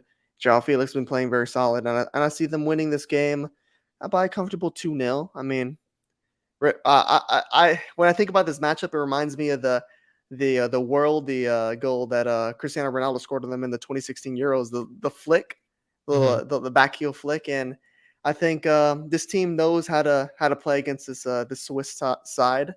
So you know, I think they're gonna get by this get by two 0 Yeah. Uh, I mean, obviously, I picked Portugal to win this game as well, so I agree with your, you know, what you've been saying. I think that the Swiss team is definitely not a pushover. I think that if Portugal come out and they don't play the way that I expect them to play, Switzerland can very much so beat this Portugal team. You know, they have some very quality players. Embolo is on very good form. Granit Xhaka, who's been on class form for Arsenal coming into the World Cup, and then so far throughout the World Cup, he's been playing good. Uh, Shaqiri turned back the clock into the old Shaqiri. He was able to get The old Shaqiri. against uh, Serbia, you know, just happened uh, today. They, you know, Shaqiri was been looking very good. They have quality players, and they they uh, their midfield and attack is very strong. And ob- even though they have Akanji who plays for Manchester City, and they have a decent defense, I think that that's where this Swiss team kind of lacks because when they're going to be going against a team like Portugal, who's going to probably have more possession and they just have more firepower in the attack, you know, with Bernardo Silva, with Joao Felix, with uh, Bruno Fernandes, with obviously Cristiano Ronaldo, who's not quite firing like he used to, but you know he can always be that threat, and he's always going to be a threat. He's going to take away, you know, your center backs. He's going to occupy their mind because in the back of their head, this is Cristiano Ronaldo. At the end of the day, you have to, you can't give this guy an inch of space because if you do, he will potentially make you pay. And obviously, that opens up so much space for the rest of this Portugal team. And I think Portugal is obviously going to have more possession and they're going to create more chances. And ultimately, you know, they are going to find a way to break down this Swiss team that is going to have to play a little bit more defensive than I think they'd like to. And when you consider all of that, I think Portugal, they're going to get the goals they need. And given the fact that their attack has been so, so lethal and so good, and this uh, Swiss team, I think their biggest weakness is defense. I think it doesn't bode well for Switzerland, given the fact that their biggest weakness happens to be Portugal's biggest strength. You know, so when you consider all of that, I would expect Portugal to win this game 3 1. You know, I think that they're going to be able to, uh, you know, just I think they, they, you know they're going to go up uh like two 0 early on. You know, potentially. You know, they're just going to kind of pound it on, and then maybe Switzerland get one back. You know, because they are a solid team. They're going to fight, and then ultimately, you know, Portugal they get one late on to kind of seal the deal. You know, I think it's what I would expect, and I would expect Bruno Fernandes to continue on his amazing form that he's had because let's be honest, so far this World Cup, he's looked like the best midfielder in the world. You know, he's been Yeah. he, he's been looking like uh turning back the clock potentially to some of those uh Manchester United days. And you know, we've the never early quite, ones, yeah. we've never quite seen this, you know, for uh him in Portugal. You know, he's never quite been the main talisman for Portugal, and that's what he's been so far. And you know, the fact that Ronaldo doesn't have to be the best player on the field, and Portugal can still do what the, I expect them to do. That kind of shows how good this team is because you know you think about Portugal teams in the past, it's pretty much Ronaldo or bust. Now Portugal have so many weapons, they have so many guys at the, at their disposal. I mean, this, this attack is so good that Rafael Leao is, is a bench. You know, he plays, Yeah. he comes off the bench. That just goes to show. And I think you know he has a debate, you know, to, to be starting, but obviously Santos doesn't think he should be starting. You know, and, but that kind of potentially plays in their favor because they have someone of that quality coming off the bench if they need a goal. I trust Rafael Leao. He is Yeah. so clinical in front of goal, and he is so dynamic. He's so tough to stop.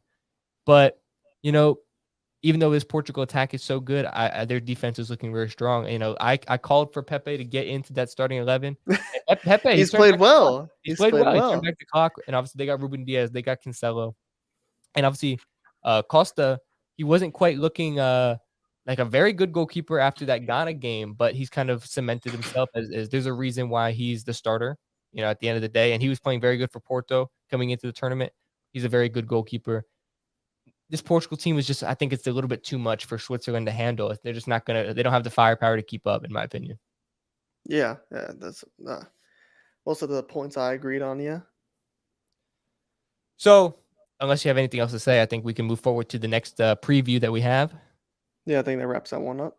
So, the next preview, this potentially, you know, coming into the tournament, these are the favorites. You know, Brazil were the uh, what is it Yeah, the the, the clear favorite. favorites. They were The the, clear clear, favorites. favorites. In the betting coming into the tournament, Brazil, that was them. You know, they had such high expectations. It was pretty much win the World Cup or bust. You know, let's be honest. Brazil, this Brazil team, everyone, the fans, they expect to win this World Cup. Do I believe that? Obviously, you know, we said that in our predictions. You know, go back and watch that if you haven't seen it. But uh, so Brazil, they're gonna play South Korea. It's not gonna be an easy game. I'll go ahead and pass this one off to you. What do you expect for this game against uh, South Korea for Brazil? I had this one being very close. I mean, South Korea had played very well, and it's it's uh it's surprising because Heung-Min Son has not been playing that well either. He's been on poor form for Tottenham, and he's just been a it's been a, a down year. I mean, after coming off a historic season it, by his standards, it's hard to follow that one up uh, with another another uh, uh, outstanding one. But you know, th- uh, this that just shows the quality of the South Korean side. I mean, they're just so well rounded in most facets of the game. I mean, they're they're well coached, they're well set up defensively. I think they're going to give Brazil a real hard time. And I have this one. I got this one 2 1. 2 1 for Brazil. And I think it's going to come down to uh, uh, because it's going to probably start off with Brazil scoring one, South Korea getting a, uh, a tying goal before half. And then it starts off that second half with uh, with uh, Brazil getting the lead back again and holding it. Because I mean, this Brazil team still has a very good foundation. I mean, Casemiro's been playing well. You know, they, they still have Alisson. They have you know v- Vinny. Hopefully, they get Neymar back, and uh, they they still have you know, very. I mean, they're through Brazil. I mean, this is what this is what they were picked to be the favorites, and it's just the the quality is going to be too much for South Korea. It's going to be close. South Korea is going to you know they're going to have a this is something that not to be disappointed of. I mean, you, you'd be losing to the favorites of this entire tournament. Yeah. So, I mean, not really much you can you know look look down upon. So, I got I got uh Brazil getting by two one. Obviously, you know, coming into the match, uh, in my predictions, I said that Brazil would be able to get past, you know, South Korea, but I think South Korea are going to be very, very difficult to break down. And that's so far from all of the Brazil games I've seen. they've struggled to break down teams. And it's it's kind of you know head scratching in a way because you look at how dynamic this attack is. You know you would think that they would be able to break down teams potentially better than any other team in the World Cup because of how strong this attack is. Obviously they haven't had Neymar except for the Serbia game but if you want to just use the Serbia game because that's the only game they've had Neymar it took them till the 60th minute to get that goal you know and it was through Richarlison and it was pretty much like a, a tap in and then he was able to score the the worldy you know potentially goal of the tournament Yeah. but they have not quite fired the way that I expected them to. You know, you know, it took uh, a Casemiro screamer, you know, to get uh, the win in the second match, and then obviously, you know, Cameroon, even though it was the B team, you know, they were able to beat them. So this That, Brazil that, that, team, that B team was that was very good. I mean, oh yeah, no, of course, that's yeah, no, but but you know, it kind of shows the quality of Brazil that that's their Yeah. B team, but. Uh, that was still a very quality team, and that's that's kind of shows that their depth. And let's just say Neymar isn't able to go, you know, Martinelli is going to have to step in. And Martinelli, he had a good game, but he lacked finishing. And that's my main thing with Brazil. They have not quite, they've created a lot of chances, but they have not been very good at finishing them so far. And I think that kind of bodes well in South Korea's favor because, you know, the blueprint to succeed against Brazil is there now. You know, we've seen it used in this World Cup. You, you know, you're going to have to play very defensive and you're going to just have to hope Brazil, you know, aren't clinical on the day. And they have not shown the ability to be super clinical and I expect it to kind of continue in this game. But with that being said, I don't know if South Korea is going to be able to create enough chances to win the game. I think that they're they can hold Brazil. They might be able to you know hold Brazil to maybe even one goal. But are they going to be able to score a goal and win the game or, or equalize against Brazil? That's where it's going to be tough. You know, obviously they have a world world class player in, in Son, but then you look at the rest of this team. You know, they're they're good players, but are they going to be able to be able to string together enough possession and string together enough passes in the final third to break down a Brazilian defense that is very very strong. You know, in the in the center, I would say because you know one main concern for Brazil coming into the tournament was their fullbacks. You know, they they they were not quite on par with the rest of the squad, and coming into this match, Brazil.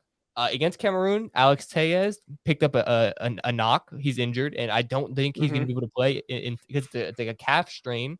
I don't know if he's going to be able to play against South Korea. Alex Sandro, the starter, he's been injured with a muscle injury as well. So I don't know who's playing left back for Brazil. They're, They're they're literally they're their literally going to play Dani Alves. Dani Alves is going to play. yeah, well, He's gonna play. He but played the today. Exactly, but the problem is, uh, Dani Alves, he's not a left back anyway. But he Dani Alves is going to have to play because Danilo, their right back, is also injured. That's what. Yeah, So- that's what I was gonna say. I'm not so gonna play Danilo back. is gonna injured. play right back. Danilo is injured at the right back, so Dani Alves is gonna have to step in. And if you watch the Cameroon game, look, Dani Alves, Oh God. arguably the greatest right back of all time, you could say. But this guy is not it anymore. He was getting absolutely cooked.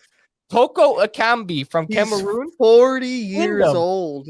Toko Ekambi was looking like prime Ronaldinho out there today.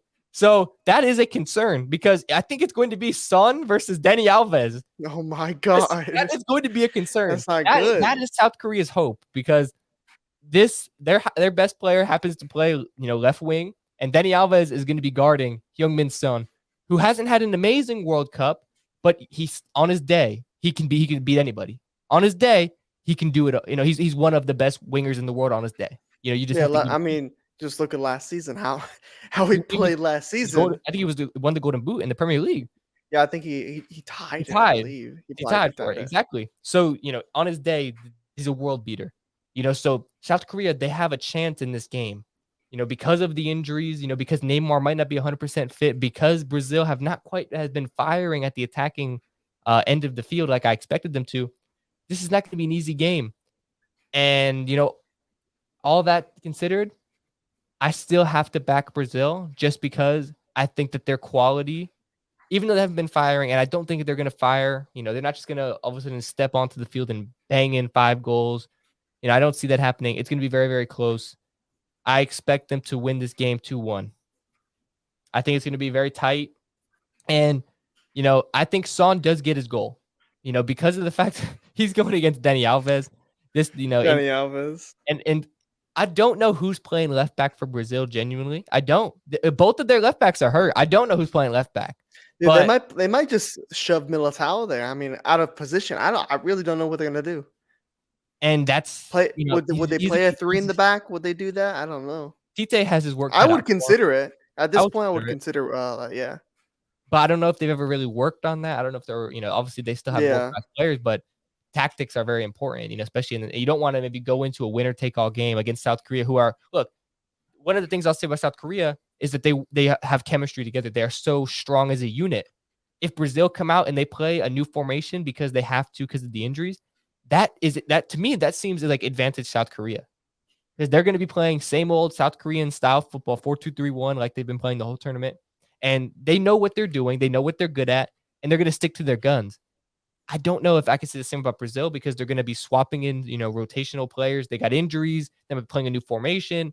All of these things make me think that an upset might be on the cards here. It like I, I would love to predict it you know, part of me wants to because I'm kind of talking myself into it the more that I say it. But I still, you know, given the quality that's going to be on the pitch, and I'm going to assume Neymar is going to be able to play the full 90, you know, this game could end up going to extra time. It's going to be very, very tight. But like I said, Brazil 2 1, just because, you know, the quality that they're still going to have on the field. They still have some injuries, but they, look at this. Look at this squad. Look how good it is. The midfield, the attack, the defense. It's very strong. They have to find a way to win this game at the end of the day. If they, I mean, look, South Korea, they're a very solid team, but if Brazil go out to South Korea, it's not going to be good for them. Oh It, would be, it'd be a failure. It'd be a failure. Absolutely. I mean, absolutely. It's uh, So- Brazil. So, you know, it's not like like you know, like you. I like the the kind of percentage chance thing you were doing earlier. If I had to put a percentage chance, I, I'm going to say 75 25. But I think, you know, 25%. Seventy-five percent. I mean, that's that's pretty. That's pretty uh, big chunk for Brazil. Well, because at the end of the day, they're the favorites. They're Brazil, you know, but th- this could very easily, you know, look, if, if, like I said, if, if all of the things that I was saying weren't in place, it's probably kind of like a 90 10, like it's kind of a, you know, clear cut, cut and dry. But because, you know, Brazil aren't going to be firing the, you know, quite the way they, you know, want to, they got injuries. I'd give South Korea a 25 to 30% chance of winning this game. And that's pretty, that's a pretty hefty chunk. You know, it's football. Anything can happen. Yeah. I'll have to agree. Well, I mean, unless you had anything else to say on that game, I think we should move right into the next one. You know, no, what you said could be the game of this of this round: Morocco versus Spain. And you know, I'll I'll pass it off to you since I brought up the question. What are you going to be? What's going to be your thoughts going into this game? What do you think is going to happen? Morocco versus Spain. Well, like I said in my prediction, you know, when we did the full round of 16, I expect Morocco to be able to sneak by and get a win here, which would be obviously remarkable, you know, for Morocco. I don't, I doubt they've ever made the quarterfinals. I don't think they have in their history. Ah, yeah. You know, I could be wrong on that. Uh, correct me if I am wrong in the comments. You know, I, I don't know, but I don't think they have. so I think that, you know, Morocco, they're, they're obviously firing on great form. You know, if, if you really think about it, they, they beat uh Belgium 2-0, which, you know, even though Belgium aren't, you know, on top of the world anymore, they're still a quality team with quality players. And they were able to beat Canada and they were able to get a nil-nil draw against Croatia. So they have a, a good attack. You know, I think that their their attack is going to be able to pose problems for this Spanish defense. You know, because Hakim Ziyech is firing better than I've ever seen him for Chelsea so far. You know, he's looking like Well, the you, uh, the you I, wish he played like that for club. well, I do. Well, well, like you know, he doesn't quite get the chances for Chelsea, unfortunately, that I think he should. But that's neither here nor there. For for Morocco right now, he's turning back the clock to the Ajax Ziyech, and he's turning into uh, somebody who who can wreck games, who can get everybody involved, who can play you know pings across the field, switch it. He can cross the ball amazingly. He's a set piece uh, master, you know, you could say, and he's going to pose a lot of problems for the Spanish defense. And you know they have a lot of other quality players. You know, obviously their defense is very strong. You know, Hakimi and and Mazraoui playing as the fullbacks. You know, they have very very strong fullback play, and you know they have a, a Premier League proven center back. You know, uh, Saiss who played for Wolverhampton, and then Bounou who plays a goalkeeper in La Liga. He's obviously a very solid goalkeeper. And you know, my thing with Spain is, you know, they're they're solid. Obviously, they play the Spanish way. You know, they always uh, Spain is always going to hold possession. You know, they're always going to be able to win that possession battle. But what are they going to do with the possession? Are they going to be able to create the the clear cut chances in front of goal, or are they just going to kind of pass it sideways and cross the ball in and hope? And I think that's what it's going to be more of the latter. You know, Spain is obviously going to win the possession battle here, but is Morata going to be able to, you know, score that goal? You know, because who is scoring that goal for Spain right now? Because, you know, their midfield trio, you know, uh, solid, but you know, there's not really many goals coming from Pedri, Busquets, and Gavi. You know, so it's not really coming from the midfield. Pedri, he can get a goal. Gavi can get a goal, but I'm not going to the bank and betting my house. Yeah. You know, and Iñaki Williams, or no, it's not even Iñaki Williams. It's Nico No, Williams, his brother. Nico Williams. You know, is he is he gonna? You know, I, I don't quite bank him. Asensio, Ferran Torres, I don't know, man. They just don't quite have the attacking firepower for me. Fati is not quite firing like you would have hoped. You know, they just don't quite have the attacking firepower for me. You know, Dani Olmo is a good player, but basically they're kind of hoping Morata can can score. If Morata doesn't score, I don't know who's scoring for the Spanish national team. Yeah. And that's my thing with them. They are reliant on their goals to come from Morata. And I just don't know if that's going to work. And, you know, their defense, look, uh, Pau Torres, he's, he's a quality center back, you know, but they have Rodri playing center back. Rodri playing center back. Rodri playing center back. And then, you know, they uh, Azpilicueta picked up an injury, so I don't think he's going to be able to play. And, you know, they have uh Balde, who plays for Barcelona. He's a young up and rising left back. I think Jordi Alba is going to get back into that team. You know, it's it's very 50-50. This game is it's one of the the games that coming into it, I don't think you can really predict because Spain, they haven't quite super looked convincing and Morocco have, but on paper, you know, Spain still have so many world-class players, you would say. But given the fact that I think form is so important and momentum is so important, that's why I give the edge to uh, Morocco to be able to get this done because I think they're going to have the best player on the field. And, and, and right now, on form, Hakim Ziyech is the best player on the field. And then they have a very solid defense. And I think anytime you have the best player on the field, you have a chance to go win that game. And I think it's going to be very close. I think this game will go to extra time, in my opinion. It's going to be like 1 1, go to extra time. And I, I honestly, I think Morocco probably going to win this on pens. Okay, okay, that's fair. I I had a I had the same outcome as you, but just a little bit of a different way of getting there. I think uh, Morocco has just been on on a, a high, you know, coming off uh, winning their group that no one really expected them to even make it out of, let alone win it. And Spain has looked lackluster. I mean, they they haven't looked like the Spain that we expected. Maybe we looked uh, at the team; it's a, a little bit more young in the midfield. We thought it'd be a more vibrant attack, and that's not what we've seen. I mean, Ansu Fati, Ferran Torres, you know, even Marco Asensio, people we thought that we maybe see a little bit of flair in the attack, haven't been able to bring that for this Spanish side. Yeah, not And even even with uh, Pedri and um, uh, Gavi, the midfield hasn't looked as dominant as we would expect it to be. And uh, going running up against a fire hot Morocco side, I think they're just gonna they're both heading in the opposite directions. I think Spain started out high and then started to sleep, creep down in form, and Morocco's only been coming up in form. So I got Morocco winning this uh win- winning this match two one as well as uh the I think I picked it uh the same way for opposite for Brazil uh, the two one, but um you know I think they're going to be able to hang in there. Spain's going to be able to hang in there uh, for the full ninety. I mean they they they can they're a competent side, but they're just lacking the finishing. They just don't have that that finished product. I mean, this is this has been a problem for Spain for almost forever. So, I mean, since like Since they lost David Villa. yeah, since da- the David Villa days, man. Like it's it's been tough. I mean, there hasn't been a lot of like really life changing strikers. I mean, what uh, for uh, what Torres maybe, but like even but they're around the same time. They were around the same Villa, time. so yeah, and ever since then they just haven't really been able to get those wingers, those true wingers. They've been a- been able to produce so many midfielders. I don't get it. It's like they, they just have a factory of midfielders. They can always spring them out, pop them out, but when it comes to attacking side like wingers and strikers, Spain's always been lacking that.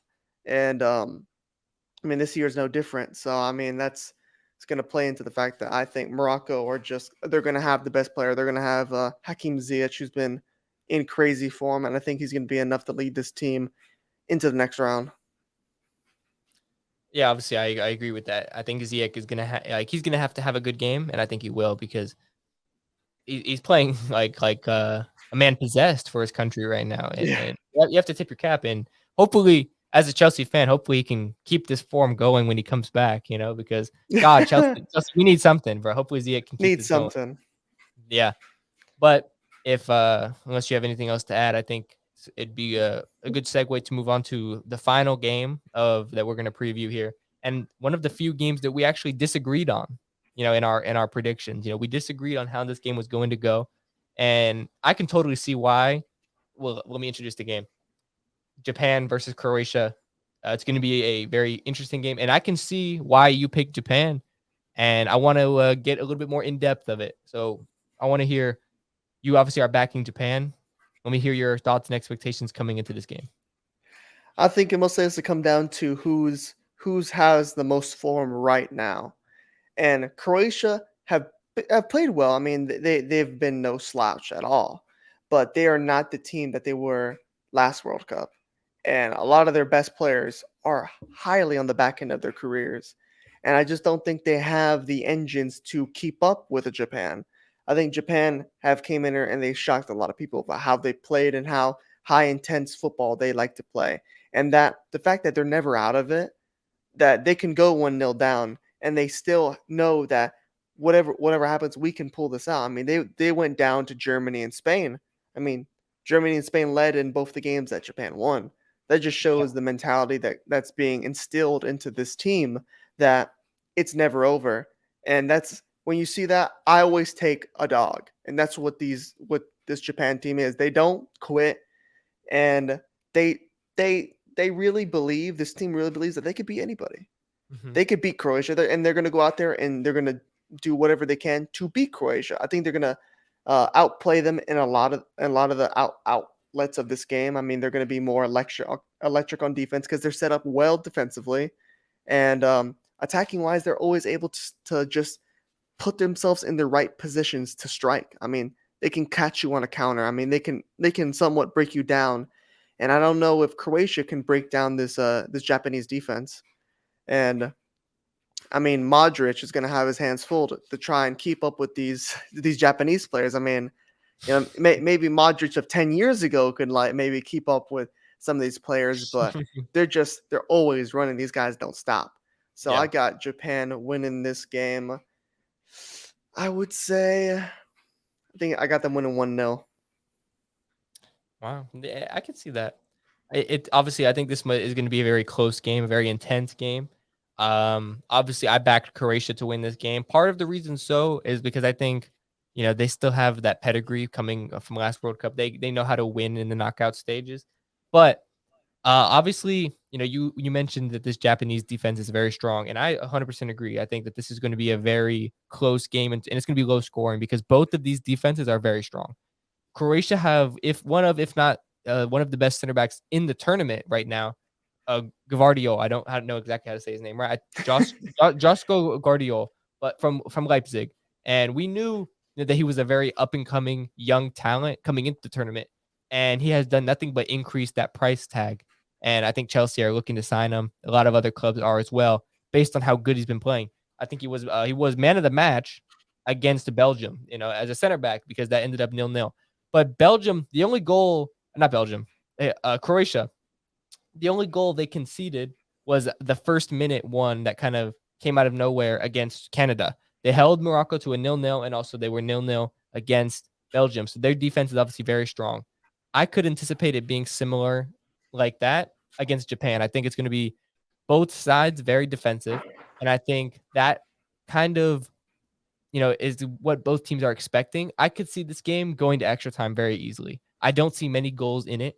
And I just kind of back Croatia. I think they're going to have a little bit more of the possession. They're going to hold the ball a little bit more.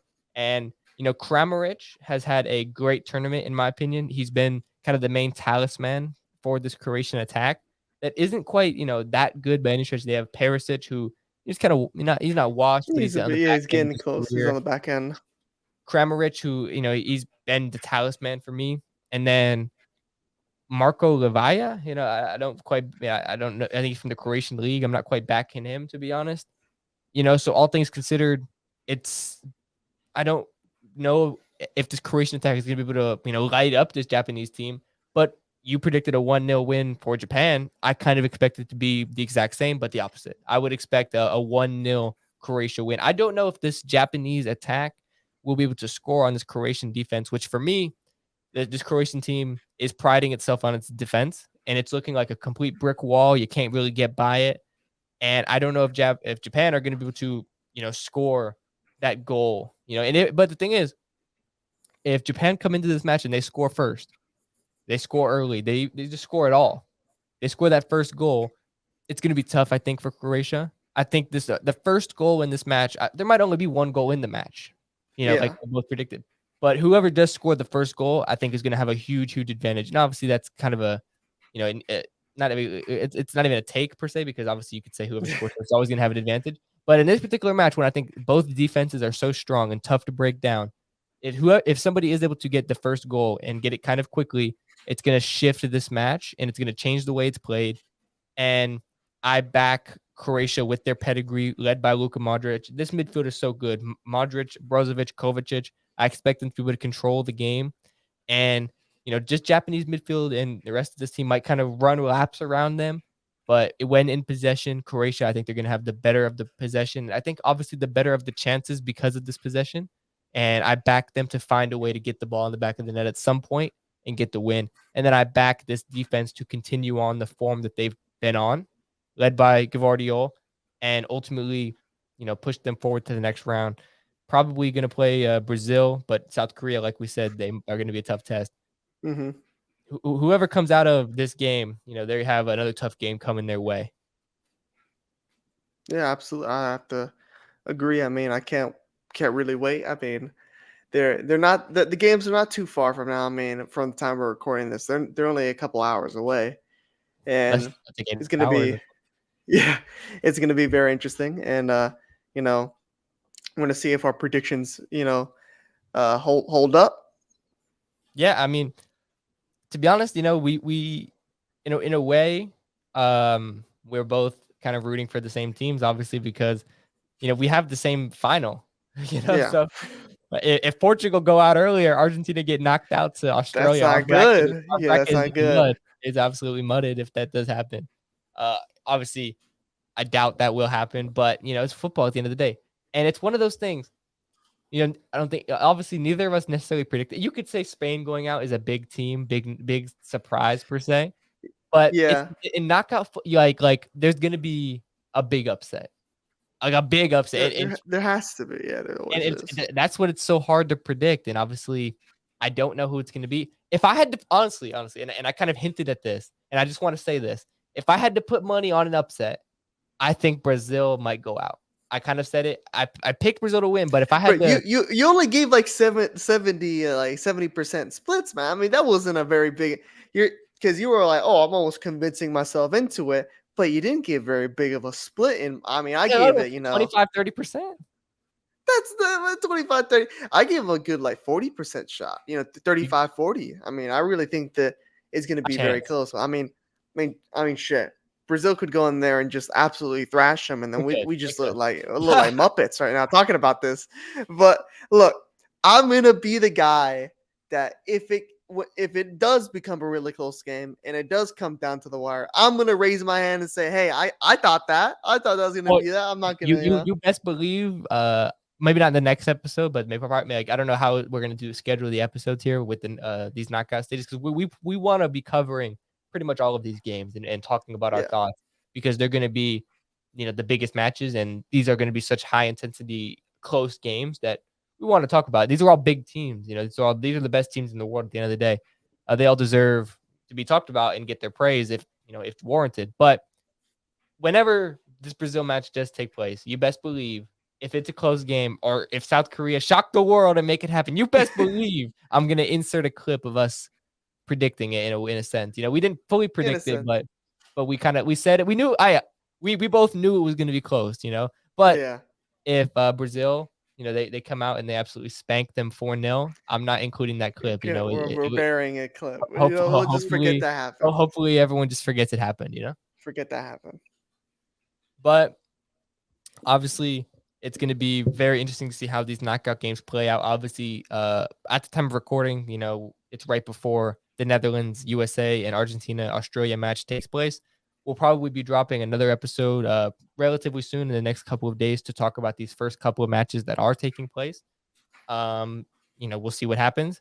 But if you don't have anything else to say about uh, that, we can go ahead and wrap this one up. Yeah, I mean, um, uh, other than the fact that uh, you know, we'll probably try and record. I mean, today we're recording on a Friday. We'll try and record Sunday, and uh, that will probably be it for until you know, until possibly I think next Tuesday. We are taking that vacation, but that that does not mean we'll stop content. We'll still be pushing out our reactions, you know, in in short little instances on our social media. So that's why it's important that you guys get down in the description, follow us on Twitter, follow us on Instagram, follow us on TikTok, get all those so you can just stay connected, stay into the, you know, keep the discussion. We want we want to see your guys' reactions to our reactions to what we were predicting, you know? Yeah, exactly. So uh, check us out on those social media platforms. Hit the subscribe button. You know, we've got the banner taken across here to subscribe. You know, subscribe if you haven't already so that you can see, you know, some of these takes that we're going to give and our initial reaction to some of these games because we're going to be uploading YouTube shorts and we're going to be uploading probably some um, mini videos talking about, you know, some of these games. So stay tuned for that. Um, if you got anything else to say before we wrap this one up, I got one last thing because we're probably not going to be able to get to talk about it because we are going on vacation when it's happening. I'm wearing this shirt. My boy Teofimo Lopez is fighting December 10th against Sandor Martin. Back home, back in New York. I, I'm buzzing for this. This is literally the only pay per view I'm gonna buy this entire year. I don't. I hate buying pay per views, but it's You're for my. it? It's for my boy. you got to It's buy for, it for it's for the takeover. It's for the takeover. And If you see, if if, you're you're seeing bet- this, we're trying to get you on for the interview. if you're if this is a if I'm a betting man, I'm betting a uh, knockout round five. You know, this is a world title world title elimination fight. So when he wins this, he's going to be in the in the shot for wo- world title already. So you know, already already going back to the top. No surprise, never left. That's the only thing I want to say. I want to give him a shout out because we're not going to really get much of a chance to talk about it. But Yeah. you know, I'm going to be buzzing December 10th. Yeah, and you know, uh, you know, to be quite honest, you know, we, we follow him on the social media platform. Some of the things that he does is is remarkable. I, I back him as well. I mean, Yeah, I'm shoot a straight, boys. Gotta gotta back up. Gotta back him up. yeah, we, we, we- you know, eventually, you know, hopefully one day, you know, we get him on here for this interview. You know, we've been uh, trying to make that happen. You know, Teo, we need you. But Yeah, I'll I'll gotta give a shout out to Chino as well for getting me this shirt. This shirt's fucking dope as fuck. Is he going to the fight? Uh I don't I don't think so. I, I don't think Damn, me. man, damn. I don't I don't think so. he ain't going to New York. Dude, uh, I mean his, his schedules. I mean, we we we have normal working schedules. You know, not all of us can be world champion boxers and shit, but you know, 100%. we'll we'll be we'll be here holding it down in Florida. I mean, oh my god, we've we've literally been begging Taylor to come fight in Miami. We want him to come back to his second home. I mean, he's he's a he's a New York man, but my got got to show Miami some love. We want to see, but I think he's saving a big fight for Miami. I think that's what he he's saving a big headliner, but. You know, with, with Tank and Ryan Garcia, and you know, I saw a bit of chirping on on Twitter from um Devin Haney. Devin Haney was uh, throwing little shots. Look, listen, Devin Haney doesn't want none of this. Look, these guys, the, the- we're almost going off in the box thing, but I, I, I just, I just have to get this off my chest. These guys are literally, you know, all they, all they know how to do is chirp on Twitter, man. Like, I just want to see one of these guys fight fight. Lomachenko. I want to see them fight Lomachenko. Like Devin Haney's been talking about, you know, uh, uh, like Teo's lost to Kambosos, like everything in the world was against Teo in that fight. I mean, he basically almost died going to that fight, but yeah, to hold that really against them is kind of like a head scratcher. Like, look, Devin Haney, fight Lomachenko. So we can see if you you beat Lomachenko pretty well, then yeah, oh, we'll give you some praise. But really, realistically, he's looked mediocre against what Kambosos. Like, I mean, mm. come on, man. I I'm not gonna give him too much credit until he starts to fight these these top guys. We want to see him fight Teo. We want to see him fight Tank, and we want to see him fight Ryan Garcia. But that wraps it up for my boxing spiel. you know, my my my little debacle with boxing. But December 10th, gotta stay tuned. It's always a show. Always a show when Teo's fighting.